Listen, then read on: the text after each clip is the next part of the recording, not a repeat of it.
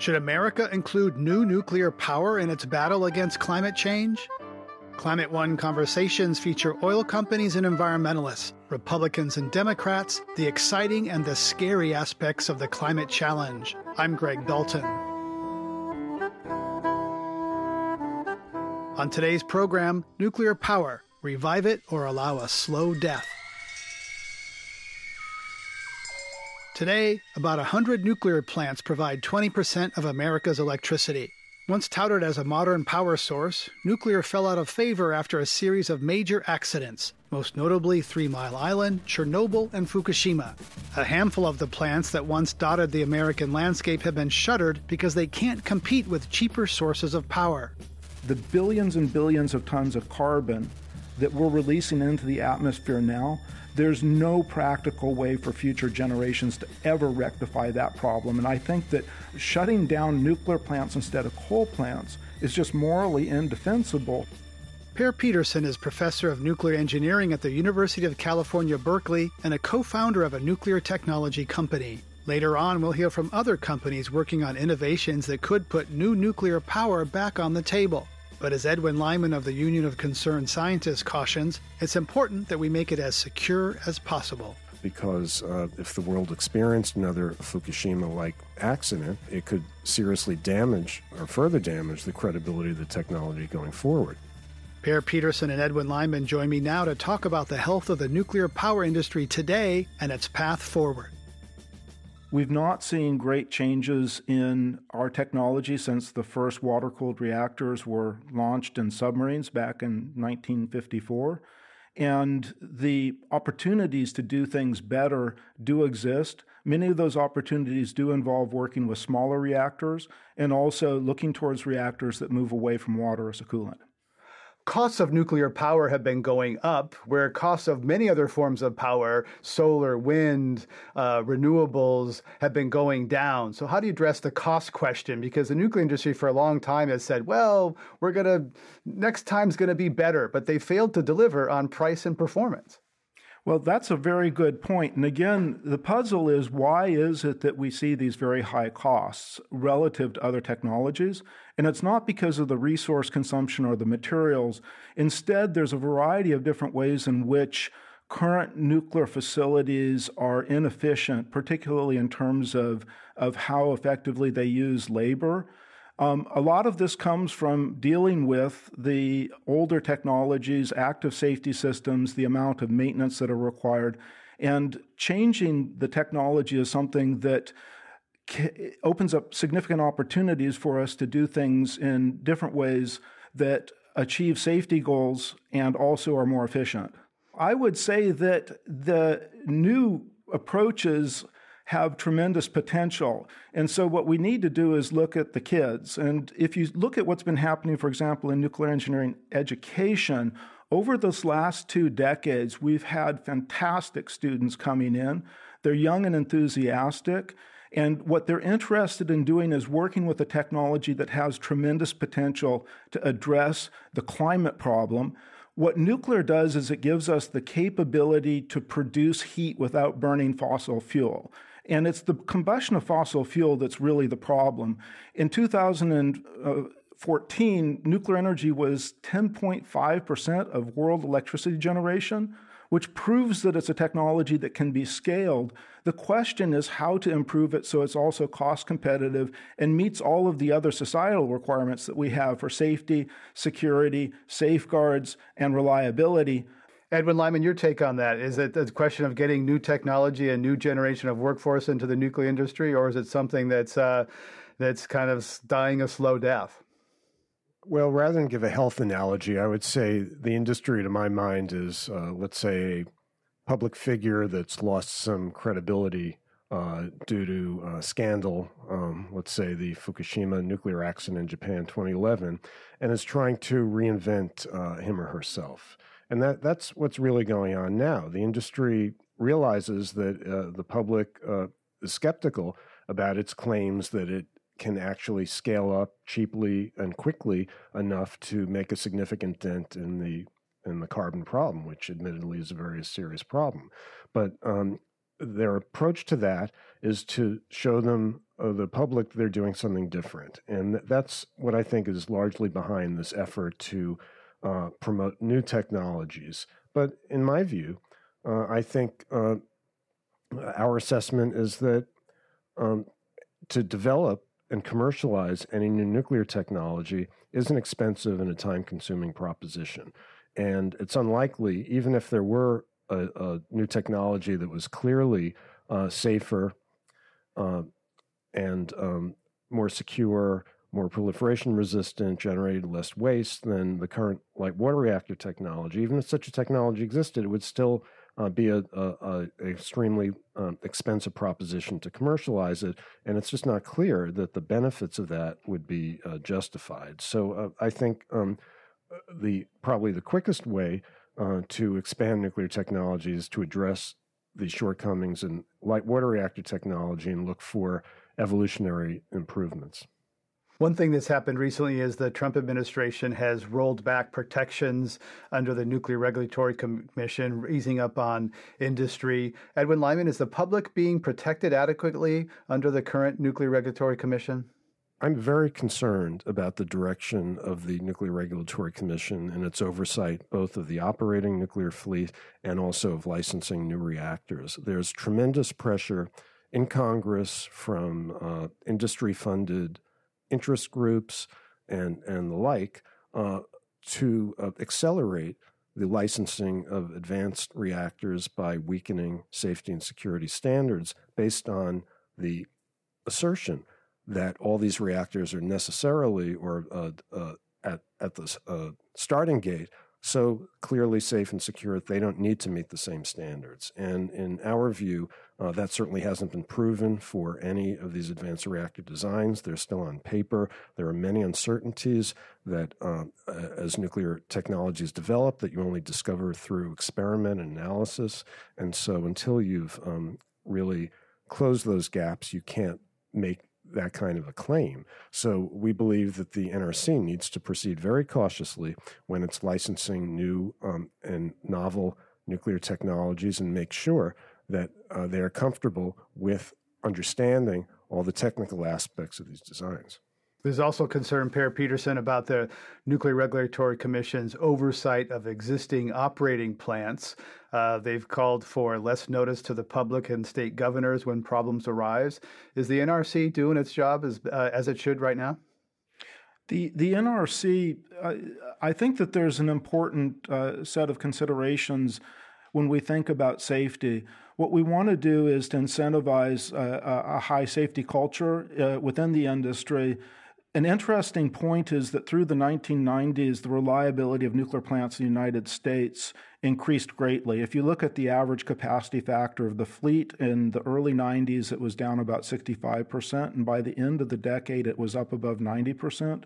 The major thing that happened that changed that was putting in place effective programs to get people in plants to report problems so that they could get fixed and systematically addressing those problems in ways that made sure that the important ones didn't reoccur.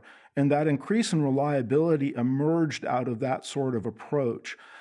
The key thing about doing that is you need to focus on those things which are important to safety. If you're looking at the wrong things, then you're not focusing in the right places.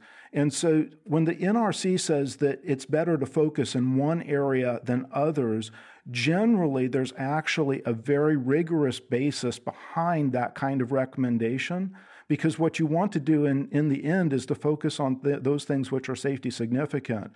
Now, the thing that we've not been able to do is to integrate the learning that we've been getting from these operating plants into improving the designs of future plants. And so this is where the next big set of opportunities are. In particular, what we want to do is we want to move away from relying on safety systems that require external safe uh, sources of power so that we can both shut down reactors and provide uh, long term cooling through a diverse set of paths that include mechanisms that do not require external sources of power, because that was the fundamental problem in the Fukushima accident.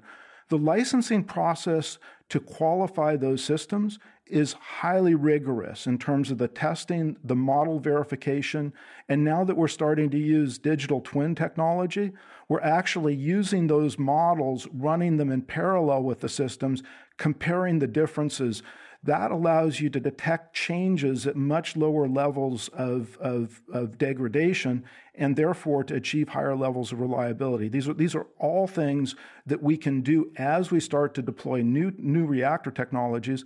And again, I would say that when you look at how the NRC evaluates license applications and the level of things that you have to do to prove that these systems are safe and reliable, and then to monitor them uh, and assure that they're operating reliably when the plant is running, is quite rigorous. Edwin Lyman, the NRC, Nuclear Regulatory Commission, has also reclassifying nuclear waste to lower costs and achieve faster cleanup uh, Jay Inslee, governor of Washington, which has a huge uh, site there, the Hanford nuclear site there, a big cleanup concern of uh, uh nuclear waste creeping toward the Columbia River, uh, said it's illegal and cuts out the states. What's your view, Edwin Lyman, on reclassifying nuclear waste? Yeah.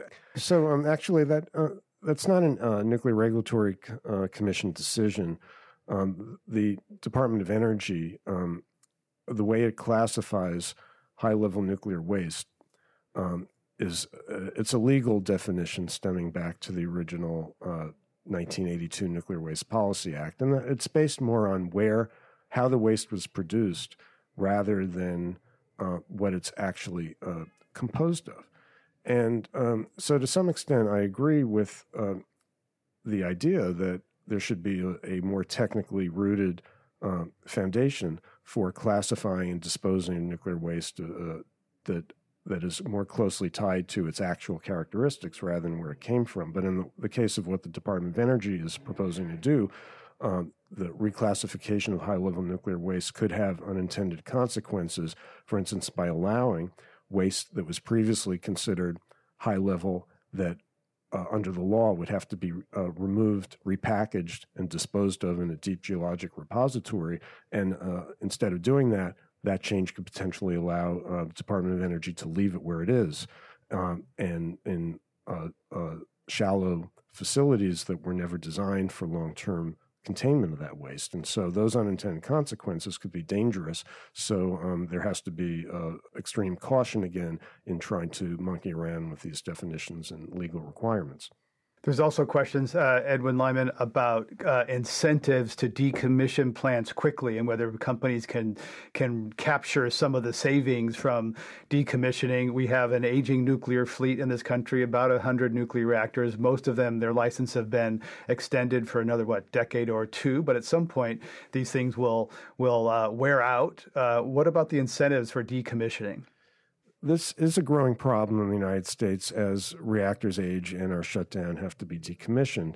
Uh, decommissioning is not an income stream for any uh, company, uh, except uh, there are now companies that are trying to turn decommissioning into a profitable business, and that's that's the challenge. These are companies that are buying up uh, shut down plants, and their uh, business model is a little hard to understand, but it's part of it is based on the idea that they can actually decommission those plants more quickly and cheaply and therefore obtain some profit from decommissioning funds that are left over. And that obviously invites um, uh, the potential for sloppy decommissioning work, both uh, uh, risking increased worker exposure to radiation and also uh, less secure containment of the waste. So we think it's appropriate. Uh, for instance, the uh, state of uh, New York right now is raising questions about the acquisition of the Indian Point nuclear power plant near New, uh, New York City after it's shut down by one of these companies. And I think those questions are legitimate and they need to be answered. Uh, Lyman, a lot of scientists, esteemed scientists, Jim Hansen and others have said climate is so serious that we need nuclear, that it is carbon free energy. So, as a scientific based organization that's very concerned about climate, what's your position on nuclear's contribution to emission free energy? Well, uh, we don't uh, take a position one way or another, and it's clear nuclear power as a low carbon electricity source can certainly play a role, but we don't believe that there's any inevitable pathway uh, for energy technology, and there are a lot of different factors that go into the uh, uh, evolution of the electricity system as you go toward uh, deep decarbonization.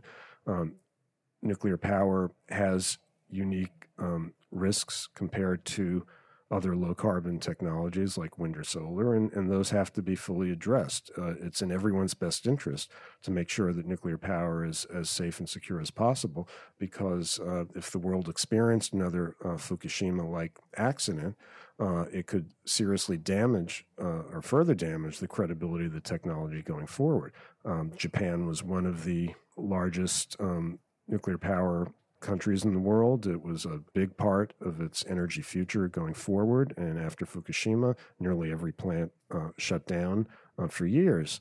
And that caused uh, a significant impact on their economy as well as on carbon emissions. So one has to be mindful of the need to ensure uh, that there are no more Fukushimas.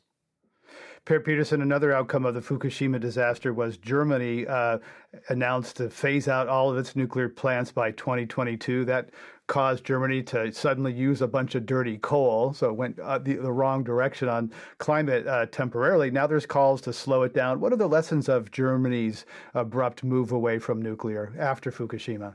Well, I, I, I, think that you make an important point, and there's a study that recently came out from UC Berkeley that concludes that the nuclear plants that were shut down were replaced dominantly by coal and by imports of external electricity. And again, this comes back to the difficulties associated with managing intermittency. Uh, from sources like wind and solar, where we don't we don't have effective storage technology that can scale at this point to to manage those those problems. I, think this goes back also to concerns about nuclear waste. Uh, to put that into context, in 2014, as I'd mentioned, nuclear was 10.5% of global electricity generation. The total amount of spent fuel that was generated worldwide that year would fit on Cal Memorial Football Stadium's field to a layer 1.3 meters deep. The equivalent amount of coal that we would have had to burn to make that same electricity, that same 10%, would have been a billion tons, and that pile of coal would have been 230 kilometers high.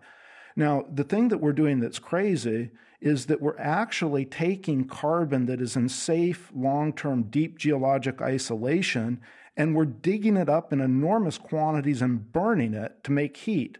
Yet we're worried about generating tiny, tiny volumes of spent fuel and placing it back into deep geologic isolation, we somehow think that that is hard when what we're doing with fossil fuel right now is absolutely crazy.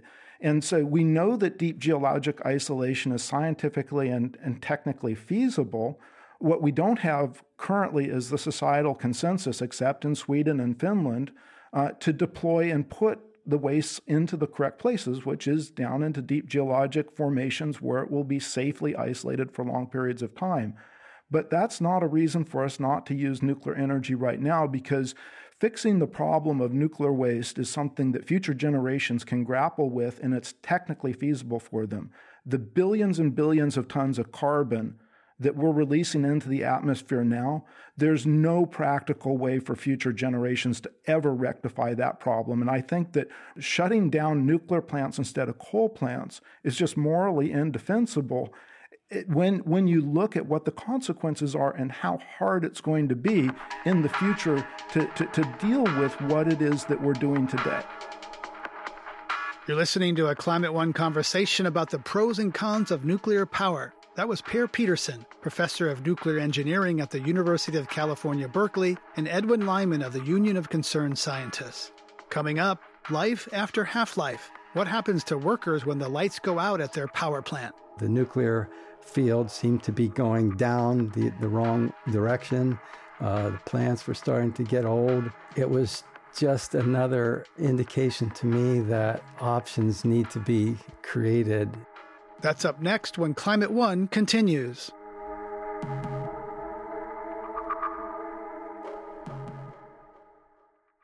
Sponsorship for this podcast is from the new book Cranky Uncle versus Climate Change, an illustrated guide on how to talk to climate deniers. Dr. John Cook, founder of the website Skeptical Science, takes us on an educational tour through the world of climate disinformation. He provides insightful and often humorous tips for debunking popular myths. Our listeners ask me all the time how to talk to climate change deniers. Now I can suggest a copy of Cranky Uncle versus Climate Change. It's a funny and informative read for people of all ages and great preparation for those holiday dinners with your own cranky uncle. Changing people's minds is a difficult task, but identifying and preventing the spread of misinformation with proven data and scientific evidence can be just as important. Pick up your copy of Cranky Uncle vs. Climate Change today everywhere books are sold. For more information, visit crankyuncle.com.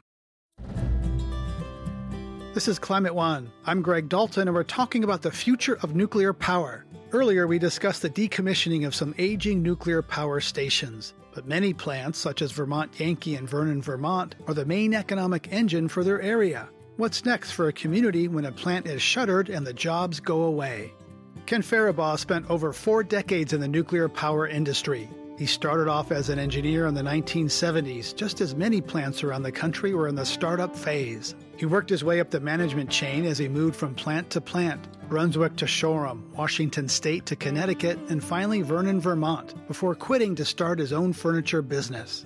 Along the way, several of the plants where Farabaugh worked were shut down for various reasons cost overruns, aging equipment, and increasing public and political opposition. He first felt the heat while working at the Shoreham nuclear power plant on Long Island, which in the 1980s was the hotbed of the anti nuclear movement. It was the first time that I had experienced real uh, resistance in terms of nuclear. There were protests, picket lines, and and what have you, and that was all very eye opening to me because anytime you talk to someone, it just became so emotional that rational thought uh, went out the door. There were people that uh, worked at the plant that had uh, their houses set on fire by people pulling trash cans up and lighting, you know, combustible materials and pulling them up against the houses. So it wasn't something that you uh, went around saying, "I work at Shoreham," you know, because of the the resistance there. That woke me up. And so from there on, all along the way, I was creating options for, for myself. Uh, the nuclear field seemed to be going down the, the wrong direction.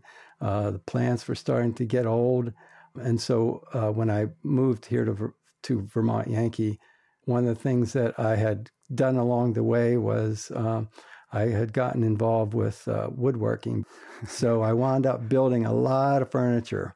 Can you tell me about the moment that you heard that Millstone was going to close and you would be out of a job at a nuclear power plant for the second time in your career because it was closing yeah. down? Yeah, I, uh, you know, uh, those things are never like a, uh, an, a really abrupt thing. You kind of hear a little bit of talk here and a little bit of talk there. And uh, Millstone wasn't exactly uh, you know the the residents in that area weren't although they were not as uh, anti as uh, they were up at Shoreham it was just another uh, indication to me that options need to be created even though I had a good job and then uh, I was working as a contractor there mm-hmm. Uh, and um, they just came back from a meeting one day and said, hey, We have decided we're going to shut down the unit and mothball it and not start it back up. And uh, so that was number two plant. but you had planned couple for your future by developing skills that were then going to um, help you going forward. So you went from Millstone to Vermont. Sounds like you planned for it pretty well. Yeah, Vermont Yankee was probably right up there with Shoreham as far as the political environment and the public uh, environment relative to the plant. Uh, nobody wanted it. Uh, you know, the governor of the state wanted it shut down, and the the politics just was not good. So, I anticipated that at some point I was going to be out of a job again, and so we started in 2005 to create Vermont Woods Studios. And how was that when you first said, okay, you walked out of Vermont Yankee? I believe it was after Vermont Yankee was closed, you actually left? No, it was, uh, I was one of the last ones out the door. One of the last ones out of the door at Vermont Yankee yeah. Nuclear. And then you walk into a furniture business that's yeah. just you after working at huge corporations for all your career? Well, back in 2005, as we began to prepare for the inevitable, from what I thought, we did a lot of research uh, in the in the furniture industry and woodworking, and what we found was a plethora of woodworking talent in the state of Vermont, and everyone had the same problem. They loved doing what they were doing. They either didn't know how or didn't have time uh, as far as marketing and selling. So they were all starving artists. And so we kind of put together a website. We designed a few pieces and said, let's see if we can sell these. And so in 2005, uh, I was still working at VY um, up until 2016. So I did these two jobs in parallel for a long time and I worked endlessly, weekends, nights, and this finally looked like it was going to be viable. Um, so in 2012, uh, we actually uh, rebuilt this building that we're currently in called Stonehurst. When you walk around the town of Vernon now, how is the economy now compared to when the Yankee plant was operating? Yeah, the economy is uh, pretty much non existent here in, in Vernon uh, at this point. I mean, there's a few businesses, but, uh, you know, there used to be a wonderful uh, little uh, grocery store that doubled as a, a, breakfast shop and a, and a sandwich shop. Um, that shut down. Um, there was a, a, a, local bar that, you know, a lot of uh, business from the plant after work you know, went over there and had a had a drink and uh, socialized. That shut down. What about your other colleagues that maybe didn't uh, plan like you did or start a second job while they were working at Vermont Yankee Nuclear Power Plant?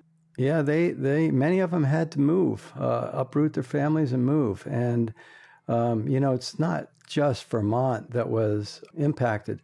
This plant is located right on the Connecticut River, the border of New Hampshire and, and Vermont, and it's right in the lower part of the Ver- Vermont. So it's literally a couple miles from the Massachusetts border. So the uh, workers were pretty much evenly distributed between all three states.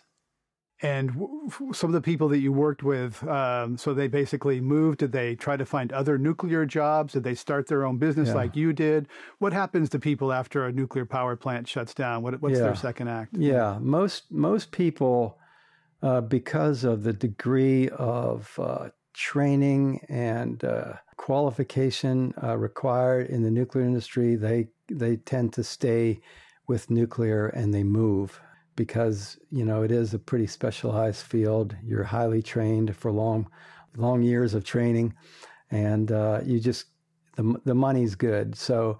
Uh, it's very difficult to make that up doing construction or whatever else that um, people do. I know there's, you know, one guy started a uh, home inspection uh, business, uh, but it's just him by himself, and he seems to be doing okay. But uh, you, you know, many people had to get up and go.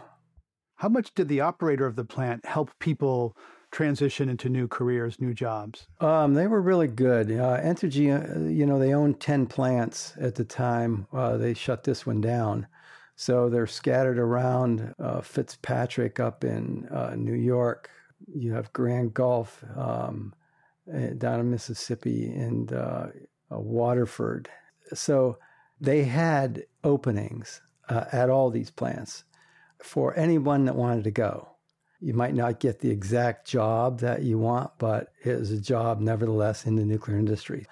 And there were, there were quite a few that retired uh, as well you were part of kind of the you know early generation getting into the nuclear industry as it was yeah. blossoming in the 70s yeah. how about people who are maybe 10 or 20 years behind you as they look out at plant closings transitions and really a shrinking industry in the united yeah. states Yeah.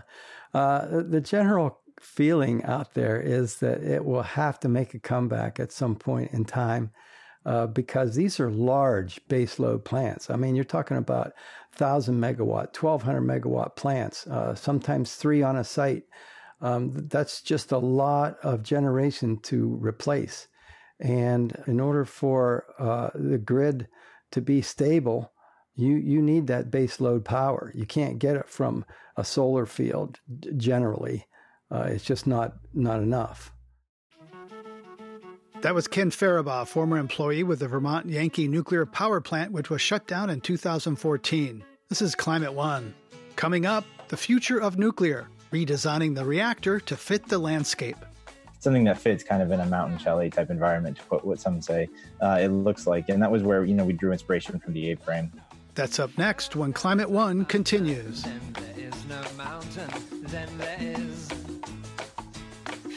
there is a mountain, then there is no mountain, then there is. Oh!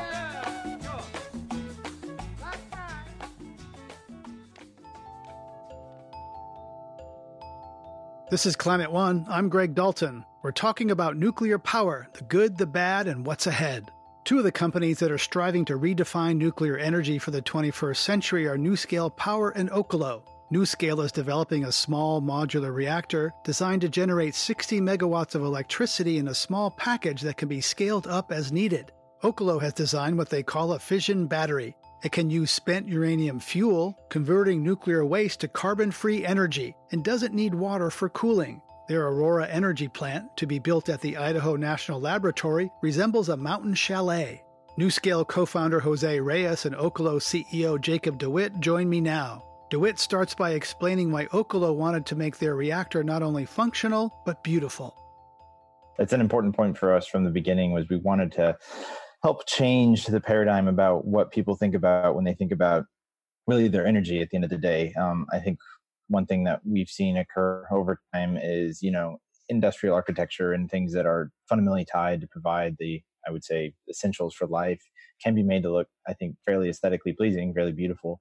That was something we set out to do. Um, and yeah, we drew a lot of inspiration from where we're initially planning to build these, which is up in generally northern areas um, to start with, places that are fairly off grid, if you will. Um, where you think of cold, you think of maybe, you know, a heavy snowfall considerations, something that fits kind of in a mountain chalet type environment, to quote what some say uh, it looks like. And that was where, you know, we drew inspiration from the A-frame. Uh, obviously, functionality was really important for us there's a lot of functionality that goes into that structure but generally speaking you know what we're looking at is build these reactors to help solve some significant energy issues uh, for folks who face them right now. And we're looking at getting the first power out of these in the, the early 2020s. Um, generally speaking, I think if we can go as quickly as we hope we can, 2023 is, is a pretty reasonable target.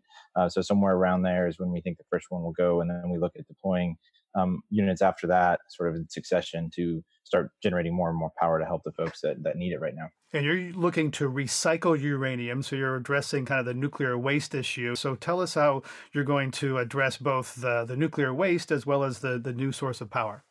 Yeah, well, that's one of I think the most exciting things about what you can do with nuclear is at the end of the day, every time you split a uranium nucleus, you're generating about 50 million times more energy than when you combust the molecule of a hydrocarbon molecule.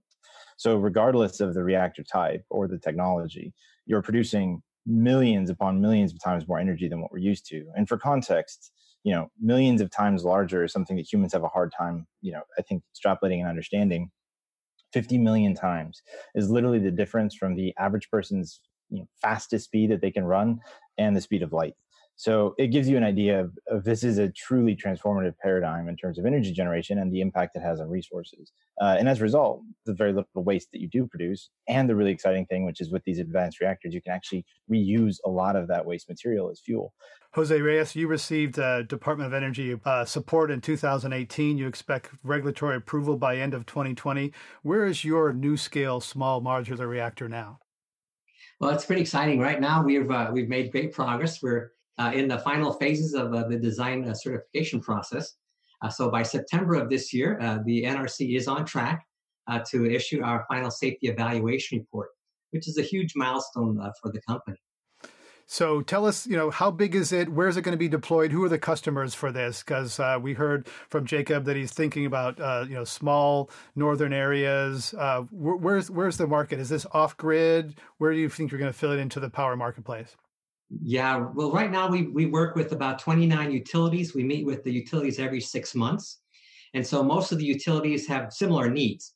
Uh, many have coal-fired plants that they'd like to retire, and so as a result, as they uh, as they retire these plants, they'd like to replace them with uh, with something that's carbon free.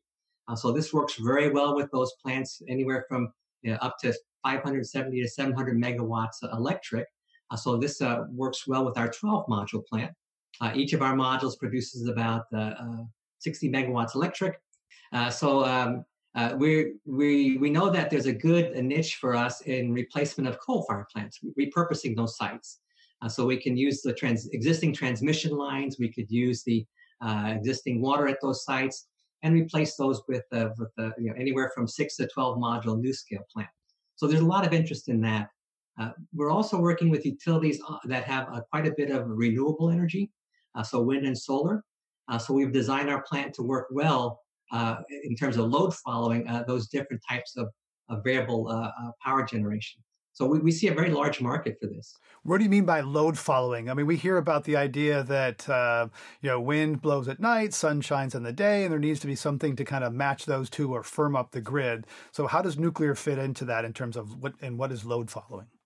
Yeah, in the past, uh, the, the, large nuclear plants uh, they do some load following. Uh, they can reduce power somewhere from 100% down to 80%, and of course they do that in France, and that helps balance the the, uh, the grid.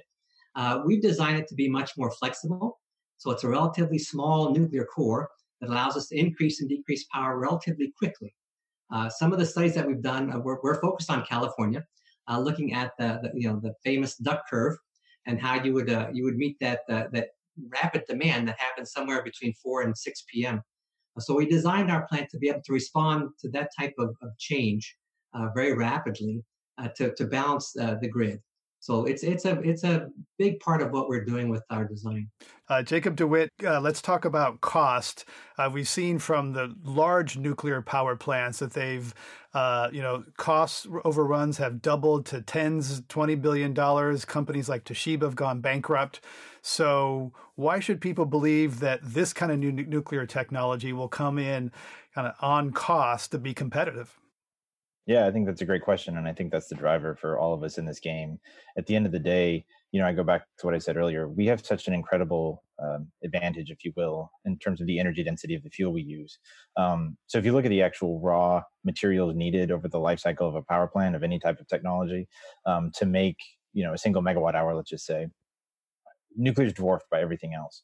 So the cost should actually reflect that. And I would contend there's quite a bit of artificial costs that have piled up over time largely kind of self-imposed by the industry to some extent from regulatory forces and functions but at the end of the day if you go to i think the fundamentals of the technology design these systems that are um, take advantage really frankly of the physics on their side and drive simplification that way you can really strip a lot of those i would say sort of cost overheads or artificial costs i should say out and come up with a lot more economically oriented designs you know we're starting um, very small because we see a, a, niche market there that we're addressing, but that's just kind of where we start. Um, and this is just the first product that we intend to introduce there. And we can scale from there as we get the experience of, hey, actually designing, developing, building, operating these plants.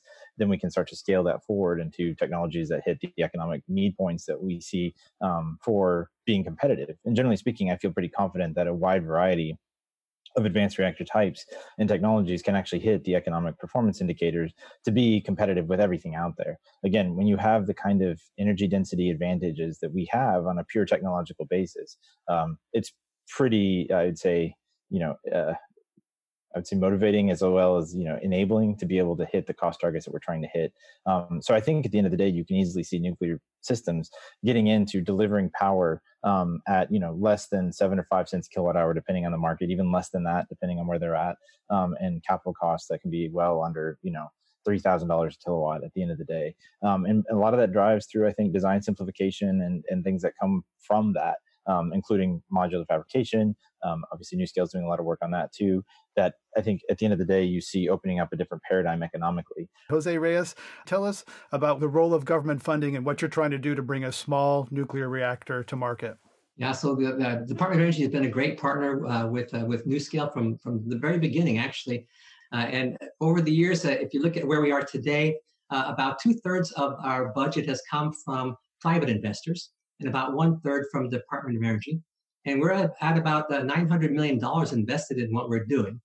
now, in terms of scale, this is we're looking at the first plant being a 720 megawatt electric reactor. So it's a different scale, and it's very complementary, I think, with what uh, what's being done by Oklo. How big is that? Tell me. I, I you know, I, have been doing in the energy business for a decade. I can't. I don't know what a megawatt is. So, what is 720 megawatts? What will that? How many casinos will that power? well, if you think about each one of our modules is 60 megawatts, and that's that's about 50,000 homes that it could uh, it could uh, power. So you get a sense of you know 12 times that, so you know about okay. 600,000 homes okay. that could be powered with uh, with one plant. Great. Um, and then uh, Jacob DeWitte, your reactor is a micro reactor and a non-water reactor. Uh, we're going to talk other places in this podcast about how water scarcity, water supply is a real concern for, for nuclear power plants, either rising sea levels or rising rising waters or, or just the availability of, of water. So tell us about the, you know, how important it is to be not be so dependent on water for cooling. Yeah, well, for us, especially being very small, it's it's very important so we can open up the siting flexibility, which is kind of a key enabler for what we're trying to do for some of these markets that are off grid and remote. Um, in general, you know, what we're doing is it's the reactor that's basically, you know, you kind of simply describe it as it's you know metal put together in the right configuration so that it makes heat. It's basically at the simplest version of what it is. Um, we use metallic fuel encased in steel, and then we put those together in the right configuration, and then we use you know liquid metals basically to transfer the heat from the fuel to a heat exchanger, where we then heat up basically a gas to then spin a turbine to make electricity. Uh, that then gives us the opportunity that yeah we don't need water in the core itself but also because we're able to operate at slightly higher temperatures and because we're smaller we can also just reject the unused heat that comes off the system that we can't convert into electricity into uh, just to the air basically. So you're just able to just like an air conditioning system just have effectively air cooled radiators that reject the heat off of it. And that's an important thing for where we're looking at deploying early on especially because that's a lot of these markets um, they're pretty isolated in some cases or they may not have access to water reserves or water may be a pretty precious commodity where they're at. Um, that said, you know, in some cases, water is readily abundant, readily available. Um, and in those cases, you know, if there is a reason to tie into the water systems, you can, but we don't have to. Um, the biggest reason might be just for process heating. In Alaska, for example, one great way to reduce carbon emissions and also reduce the cost of living for folks in some of these areas is to also reduce their heating bills. So if you can make low temperature steam, uh, that's a great thing for them to have um, to be able to circulate, right? But at the end of the day, having an ability to decouple from having to site with those resources is, I think, an important characteristic, and an important enabler for very small reactor systems, and um, also an, an, enabler, generally speaking, for bringing the power to the folks that right now don't have it, and bringing energy access to folks that may be more limited because of siting limitations that they have. That was Jacob DeWitte, CEO of Oklo Inc., and Jose Reyes, co founder and chief technology officer for NuScale Power. Some countries look to nuclear power as a promising way to cut carbon emissions and advance technologically. But weak states with nuclear capabilities are grappling with instability brought on by climate change, mass migration, and the sudden onset of COVID 19. Could new nuclear technology also bring new risks?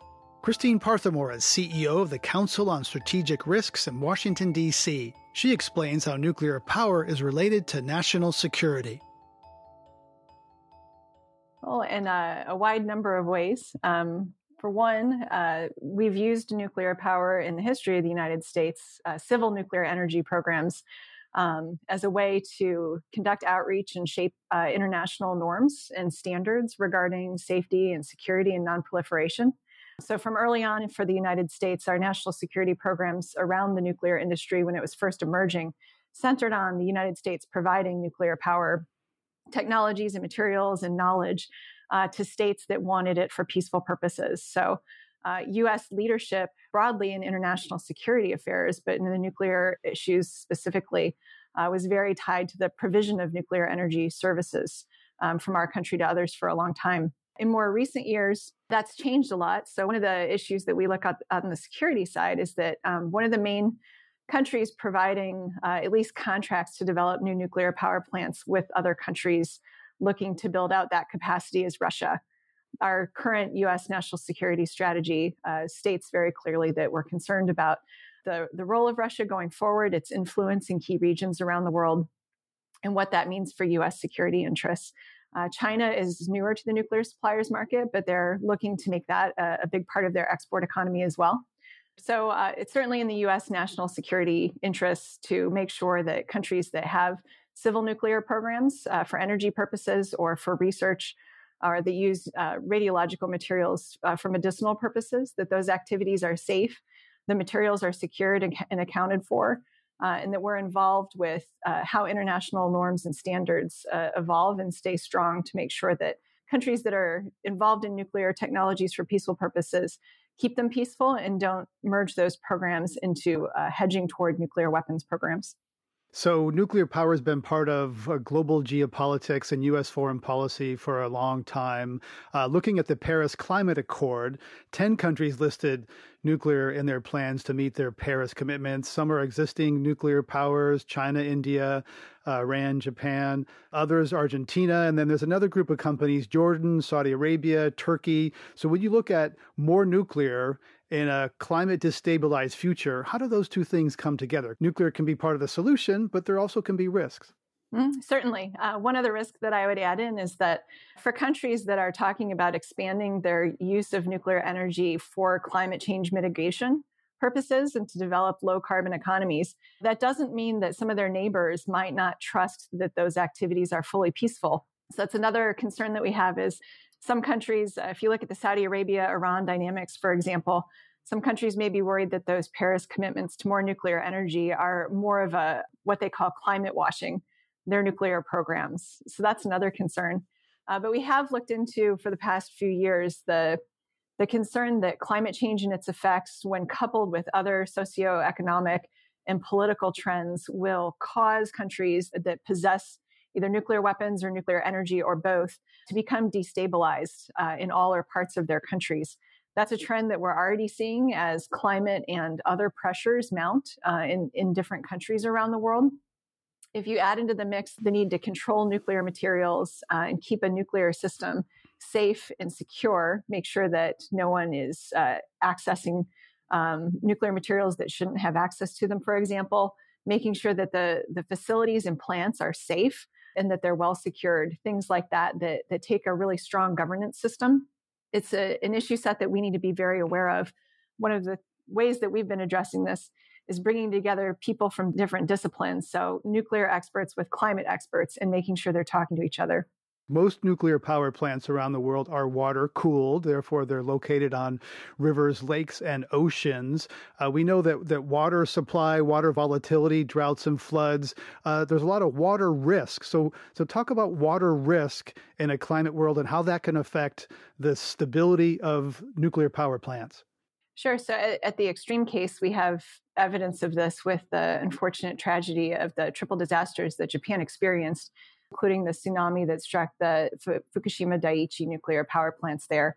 That country has been struggling for more than nine years now uh, to handle that. Uh, there was a large inundation of water coupled with many other different factors sort of going exactly wrong.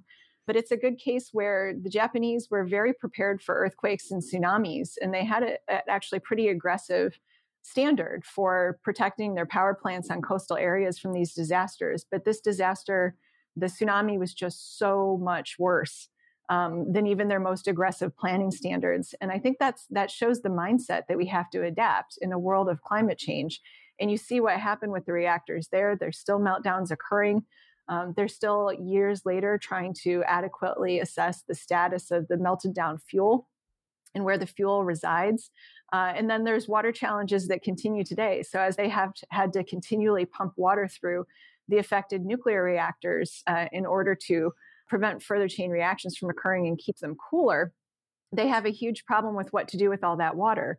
So they're in a, a horrible position of having to decide whether to flush some of this water uh, that's passed through the affected reactors back into the ocean or whether they have to keep storing it on land uh, and trying to mm. treat it over time. So, again, we know that climate change is upon us. We know how it's going to go. Uh, there are great assessments of flooding and sea level rise out there um, there's no reason that we shouldn't all take a responsibility, especially in critical industries like the nuclear sector, uh, where things can go very wrong if they do go wrong, and taking those extra layers of precaution. We've talked earlier in this radio show and podcast with new te- about new technologies that don't use water, so they're uh, separated from that that water risk. And that water risk is not just Japan nine years ago. There's been examples in New Jersey and Nebraska in this country where the res- rising Missouri River, as well as Superstorm Sandy, uh, impacted nuclear power plants. Is the industry ready for uh, these kinds of, of climate risks around the world? So I would say no. Um, in general, no. Some countries uh, have a lot of assistance on this. Um, and again, the one of the challenges is uh, if we're addressing reducing these risks from a status of what we know to be the risk today versus what we know the climate risks are that are coming down the pike during the lifetimes of these plants, we need to be aggressively planning now for those changing environmental conditions uh, as well as security conditions that are going to emerge around this. So the threat landscape is not static, just like the climate landscape that we're dealing with is not static either. So we need to become more sophisticated about not just again planning for the threats that we know are, are present um, and are normally accounted for in the regulatory system and the licensing systems that exist in countries like ours and others, but we should be helping other countries like this to use the forecasting tools that we have available to say this is what our climate future and this is what our security future sort of looks like, and let's plan to that standard.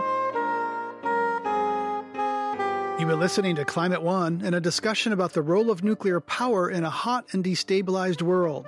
That was Christine Parthemore, CEO of the Council on Strategic Risks. In the first part of the program, we spoke with Per Peterson, professor of nuclear engineering at the University of California at Berkeley, and Edwin Lyman of the Nuclear Safety Project at the Union of Concerned Scientists. My other guests were Ken Farabaugh, formerly with the Vermont Yankee Nuclear Power Plant, Jacob DeWitte, CEO of Oklo Inc., and Jose Reyes, co founder and chief technology officer for NuScale Power. To hear more Climate One conversations, subscribe to our podcast wherever you get your pods. Please help us get people talking more about climate by giving us a rating or review. I really appreciate it. Kelly Pennington directs our audience engagement. Tyler Reed is our producer. Sarah Catherine Coxon is the strategy and content manager. Steve Fox is director of advancement. Anny Celsi edited the program. Our audio team is Mark Kirschner, Arnav Gupta, and Andrew Stelzer. Dr. Gloria Duffy is CEO of the Commonwealth Club of California, where our program originates. I'm Greg Dalton.